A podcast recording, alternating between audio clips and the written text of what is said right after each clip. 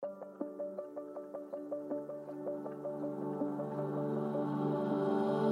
55% d'émissions de gaz à effet de serre en moins d'ici à 2030. C'est l'objectif fixé par le Pacte vert européen pour atteindre la neutralité carbone en 2050. Un chantier ambitieux pour transformer et décarboner nos économies qui amène à repenser nos modes de production, de consommation et nos modes de vie. Transport, gaz, électricité, comment accélérer cette transformation sur le plan énergétique? Pour ouvrir le débat, je suis partie à la rencontre d'experts énergie du cabinet de conseil Columbus Consulting, société à mission certifiée B Corp, et d'acteurs politiques et économiques du secteur. Leurs réponses et réflexions à découvrir en dialogue dans le podcast Pacte vert, l'élan de la transformation, car 2030 c'est demain et c'est dès aujourd'hui qu'il faut agir. Rami Hariri, bonjour. Bonjour. Vous êtes ingénieur délégué développement biométhane de GRDF, le principal distributeur de gaz naturel en France et en Europe, au sein duquel vous travaillez depuis 15 ans. Nicolas Goldberg, bonjour. Bonjour. Vous êtes de votre côté expert énergie et senior manager chez Columbus Consulting, cabinet de conseil certifié Bicorp, partenaire des organisations impliquées dans des changements majeurs. Merci à tous les deux d'être avec nous pour cette session d'échange autour du pacte vert et de son impact sur les entreprises et nos économies qui doivent mettre en marche leur transformation positive. Dans cet épisode, nous allons parler de l'avenir du gaz en France et en Europe. Rami Hariri, quel impact la signature du pacte vert européen a-t-elle eu sur la feuille de route de votre entreprise? Déjà, en préambule, euh, présentons GRDF. GRDF est historiquement euh, l'opérateur de réseau, hein, c'est le réseau de gaz en France. Donc on maintient, on développe, on exploite euh, le réseau de gaz qui circule dans nos villes et qui nous chauffe en France. C'est 200 000 kilomètres et c'est un métier historique. Maintenant, depuis quelques années, notre mission de service public euh, est là pour euh, mettre en avant notre capacité, la capacité qu'a le réseau de gaz à se verdir et à ce que les molécules de gaz naturel, hein, de méthane, qui circulent dans nos réseaux, euh, bah, deviennent du biométhane et que l'on puisse montrer que cette richesse, parce que c'est une vraie richesse qu'a la France d'avoir un réseau aussi développé, bah, que cette richesse serve à la transition énergétique et c'est ça l'engagement de GRDF depuis maintenant quelques années et qui est renforcé, euh, qui est renforcé par le contexte notamment écologique, mais maintenant euh, le contexte géopolitique qui nous forcera, et on l'évoquera, à accélérer. Et quel est le rôle de GRDF dans cette transformation énergétique et notamment dans la transformation de la filière gaz? Nous, notre rôle, dans un premier temps, et les premières années, a été d'être catalyseur de la filière, c'est-à-dire de mettre autour de la table, de montrer tout simplement que l'on pouvait injecter du biogaz, du gaz vert dans nos réseaux, euh, qu'on pouvait développer nos réseaux et qu'il avait euh, les mêmes qualités que, que, le gaz naturel que l'on pouvait extraire. Donc notre premier rôle, avant tout, a été euh, de techniquement créer cette brique et puis de fédérer autour du biogaz un ensemble d'acteurs, donc des filières de développement, des filières de construction, de fédérer la filière agricole, euh, de travailler aussi au cadre réglementaire. Donc on a, on a beaucoup poussé à travailler au cadre réglementaire parce que finalement cela n'existait pas, hein. le biogaz n'était pas injecté avant en France. Et euh, GRDF a vraiment été euh, voilà, un acteur majeur qui a dynamisé, qui est allé, j'ai envie de dire, au contact localement des, élus, des concitoyens, des agriculteurs qui ont une part assez importante à jouer dans le rôle du biométhane. Et voilà finalement les grandes actions que GRDF porte. Donc on a passé maintenant une belle première étape ces dix dernières années. Hein, on est arrivé à des niveaux qui commencent à être convenables, commencent à être significatifs sur certaines zones. Euh, on est environ au niveau national à 1 ou 2% de biométhane injecté. Mais si on regarde à des mailles locales, parce que c'est ça qui est intéressant avec le biométhane, c'est des productions décentralisées. Si on regarde à une maille locale, on a euh, des départements, des communautés de communes où le pourcentage de, biométhane sur l'ensemble du gaz vert, donc de gaz vert, hein, c'est-à-dire euh, issu de l'économie circulaire est un pourcentage à deux chiffres, et, ça, c'est une belle première étape. Et, il faudra continuer dans ce sens. C'est un changement de métier pour, euh, pour vous, parce que euh, historiquement, la, distribution de gaz, c'est une activité euh, historique, c'est la conduite de, de gaz jusqu'au client. Puis, ces dix dernières années, vous avez été amené à avoir un autre type d'interlocuteur pour faire d'autres choses. avant, le gaz n'arrivait pas directement chez vous, il arrivait par les grands gazoducs euh, et par euh, les terminaux méthaniers sur euh, le réseau de gaz, le réseau de transport de gaz, puis ensuite il arrivé chez vous, il fallait le conduire. maintenant, vous vous retrouvez à, à devoir gérer des, des, petits producteurs, des agriculteurs, des élus locaux pour favoriser un, une nouvelle une nouvelle économie et surtout une nouvelle activité. Puisque si, si je me trompe pas, euh, avant, vous n'aviez pas de poste d'injection euh, sur sur votre réseau et vous ne deviez pas raccorder des producteurs. Le gaz, c'est une énergie qu'on extrait du sous-sol, mais le biométhane, c'est une énergie qu'on qu'on produit avec des déchets, des déchets agricoles. Donc, c'est vraiment, enfin, tel que je le vois moi, le, le pacte vert pour GRDF, c'est un changement complet de, de métier et d'approche. Alors certes, ça concerne quelques pourcentages pour l'instant, mais l'idée c'est que ce soit 100% en, 2050. Donc, vous avez, pour moi, vous avez changé de métier, changé de raison d'être. C'est vrai que depuis maintenant, allez, on va dire 8 à 10 ans, dans nos projets stratégiques d'entreprise, qui nous permet finalement de motiver, d'engager euh, euh, les salariés, euh, le gaz vert était au centre. C'est plutôt quelque chose qui est valorisant finalement, parce que finalement les GAT se sont dit, bah oui, en fait, on peut contribuer à la, à la transition écologique, chose laquelle n'imaginez pas. En fait, pour eux, c'est extrêmement lointain. Et maintenant, ça fait maintenant presque dix ans, effectivement, que c'est au cœur de notre projet d'entreprise. Le gaz, c'est aussi penser à l'avenir. Voilà, on avait toute une série de slogans euh, auxquels je pense que les salariés sont bien identifiés. Aujourd'hui, notre image, euh, les salariés en sont fiers, euh, puisqu'ils ont l'impression de, construire l'avenir et puis l'avenir écologique. Et quels sont précisément les enjeux du pacte vert pour la filière gaz? Sur le pacte vert, on voit bien que l'objectif c'est de diminuer de 55% nos émissions de CO2 euh, d'ici 2030. Donc 2030 c'est très court. Donc euh, il va falloir solliciter un grand nombre de, euh, leviers, mais qui se déploient surtout rapidement. Puis après on en déploiera d'autres pour aller chercher les 45 autres euh, pour faire de, de la décarbonation profonde. Donc sur les métiers du gaz, tel que je vois, tel que je le vois, il y a une vraie nécessité de passer à l'échelle pour commencer, puisque le gaz vert aujourd'hui c'est 1 ou 2 donc il va falloir passer euh, passer à l'échelle et surtout euh, accélérer accélérer les, les, projets qui sont très encadrés euh, d'un point de vue réglementaire et ça c'est très bien, mais euh, sur lesquels on pourrait euh, probablement aller plus vite, moyennant des objectifs plus ambitieux, plus de moyens pour les, les, raccordements et peut-être certaines simplifications réglementaires. Pour compléter, avant toute chose, on va être vers la sobriété. Il faut quand même l'avoir en tête. On a tous, que ce soit énergéticien, dans nos feuilles de route en 2050, une baisse des consommations et on a on n'a absolument pas une hausse des volumes. Donc nous, on travaille à une baisse des volumes de manière globale, sobriété, économie d'énergie. Et euh, sur cette assiette, cette nouvelle assiette de consommation, l'objectif, c'est de la rendre à 100% verte. Pour l'accélérer, il existe toute une série de solutions hein, qui sont euh, euh, sûrement une meilleure planification, une euh, programmation énergétique, euh, aller voir sur le plus long terme, hein, puisqu'on l'a fait hein, à la sortie de la guerre. Après, dans les années 70, on a développé nos réseaux électriques, nos réseaux gaziers fait le nucléaire avec cette envie de programmer, d'aller de voir loin.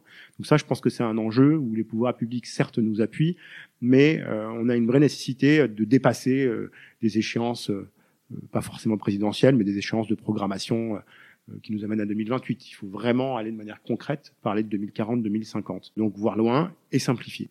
Comment comptez-vous relever le défi de cette transformation et quelles sont vos priorités concrètement? Les priorités, on en a plein. On a tout d'abord, maintenant qu'on a passer ce premier cap de 1 ou 2 c'est de pérenniser ce qu'on est en train de construire. Euh, on en reparlera sûrement, mais on a, euh, on n'est pas en train de faire les choses pour quelques années. On a envie de s'inscrire sur le long terme. Donc, euh, les 1 ou 2 il faut qu'ils soient contrôlés. il faut que l'on mette, vérifie que le cadre qui est établi soit respecté. Et ça, c'est important, hein, parce que on a envie de construire quelque chose de pérenne et il faut commencer sur de bonnes bases. Donc la filière doit être extrêmement concernée et on l'est sur le fait que ces, euh, premiers pourcentages de biométhane euh, soient euh, mis en œuvre de manière respectueuse et dans le respect des règles. Et c'est ce qui est le cas, mais il faut toujours vérifier cela. Donc ça, c'est le premier enjeu. Ensuite, le deuxième enjeu, c'est de continuer passer euh, le cap hein, à l'échelle, hein, c'est-à-dire que là, on a quelques pourcentages d'atteindre les objectifs de transition écologique. Les temps sont longs dans les infrastructures. Hein. Euh, quand on décide un investissement, ça met du temps. Tirer du réseau, ça met du temps. Euh, avoir, j'ai envie de dire, l'acceptation locale des élus pour faire des travaux, cela prend du temps. donc tout ça est long, mais il faut pouvoir passer et commencer à accélérer. Et enfin, le troisième point, et on a, je l'ai un peu évoqué, c'est ce côté appropriation, à montrer que le biométhane est au cœur d'une économie circulaire. Donc déjà être pédagogue, expliquer ce que c'est, extrêmement pédagogue, parce que l'énergie est un sujet extrêmement complexe qui intéresse, je n'ai pas envie de dire pas, parce que finalement ça rentre souvent dans les sujets de débat politique ou euh, entre amis, mais et ça, ça, ça, crée un débat passionné, mais en fait peu de gens sont sachants.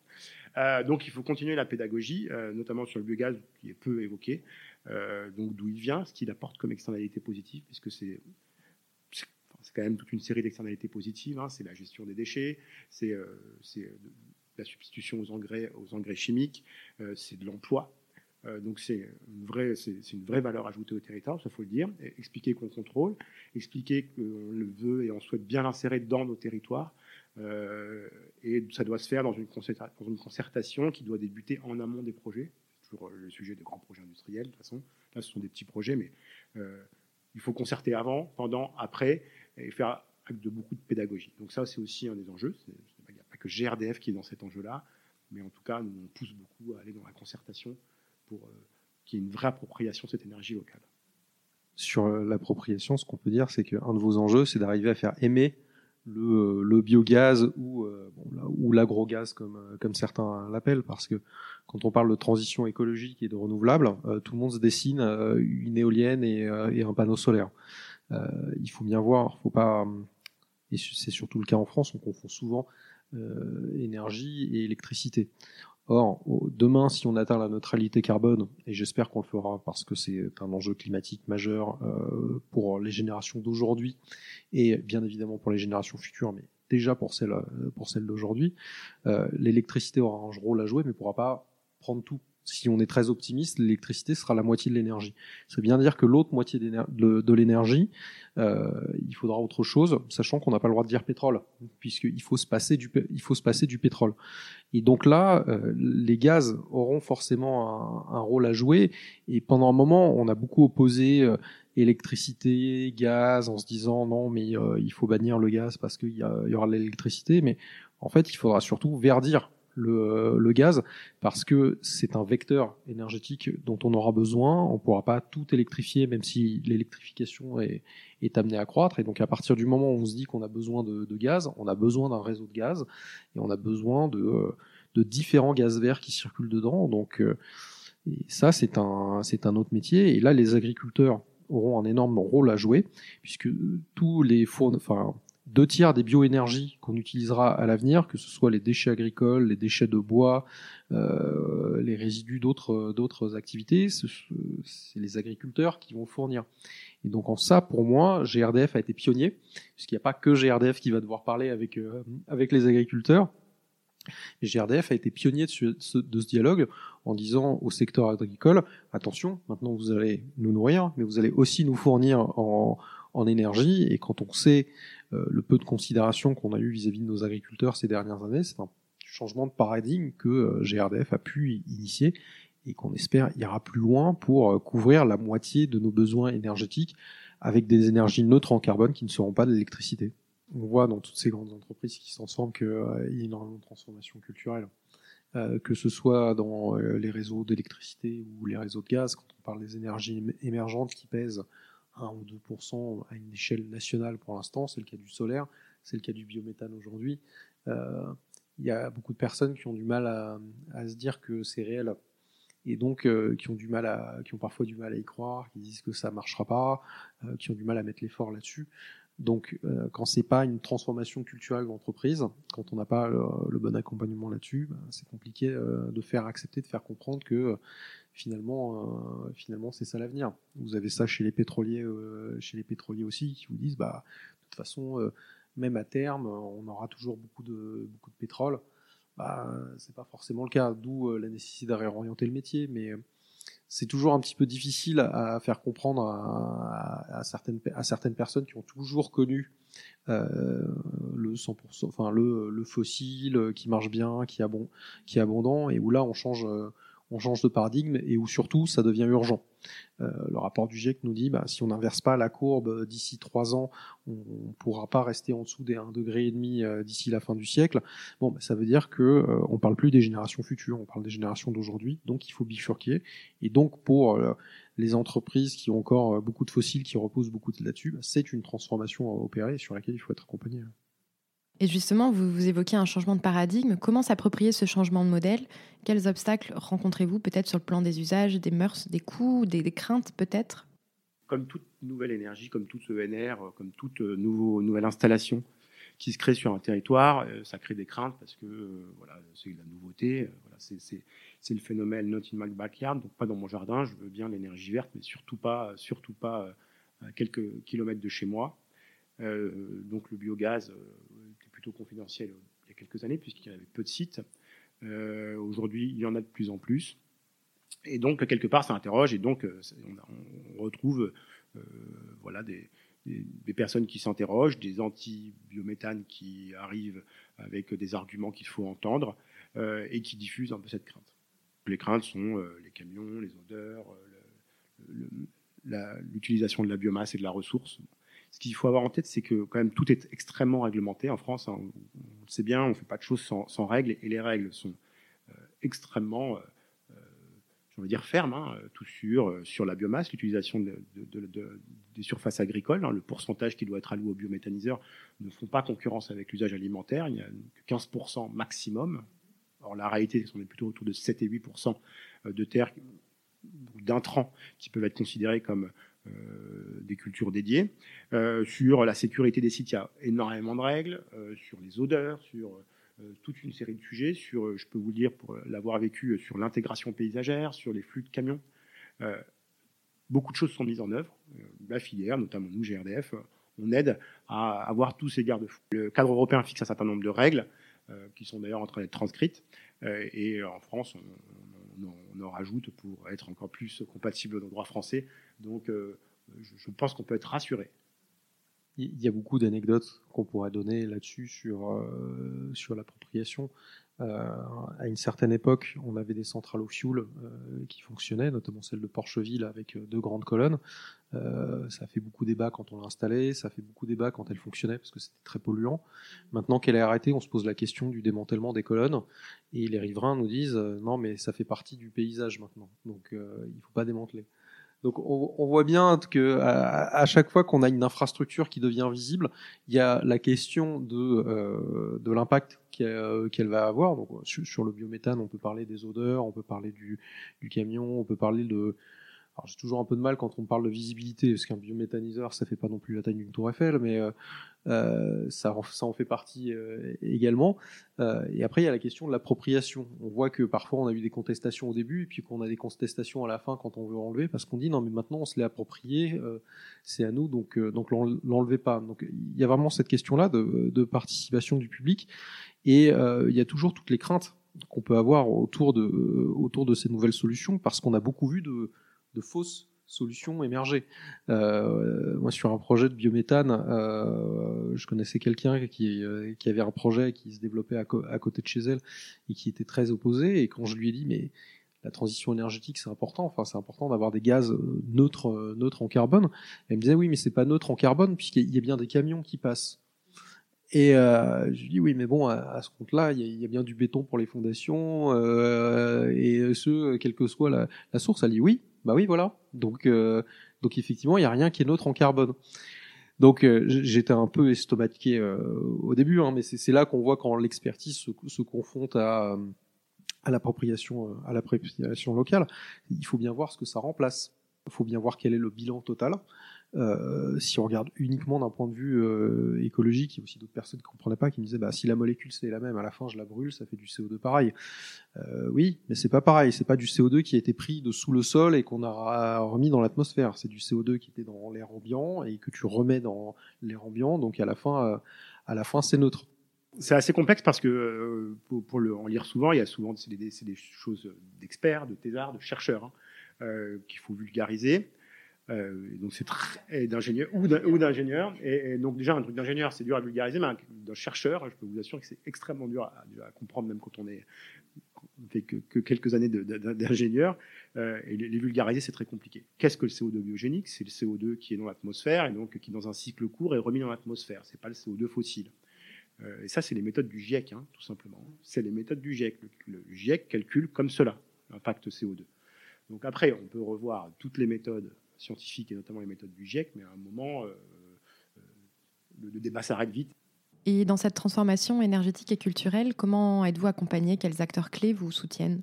La filière commence à être extrêmement nombreuses. Hein. Il y a des salons euh, tous les ans qui, qui, regroupent la filière, des, bureaux d'études, des constructeurs. Alors, enfin, un vrai savoir-faire plutôt en Allemagne, etc. Mais il y a des constructeurs.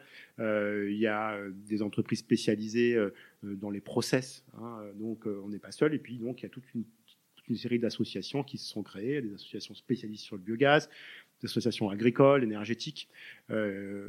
donc la filière commence vraiment à être une filière variée, hein, parce que ça va des déchets urbains jusqu'aux déchets au monde agricole. C'est aussi passionnant de vivre dans, un écosystème qui regroupe tout, ce type tous ces partenaires. On est soutenu aussi par les pouvoirs publics, il faut quand même le dire. Hein, les pouvoirs publics soutiennent la méthanisation.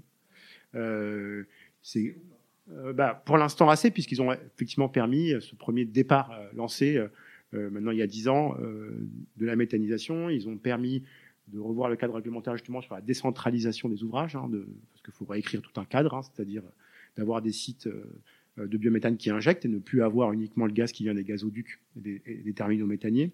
Euh, euh, donc oui, les pouvoirs publics y travaillent. Après, c'est sûr qu'il y a un potentiel, il y a un besoin, une envie d'accélérer, et la filière propose des solutions.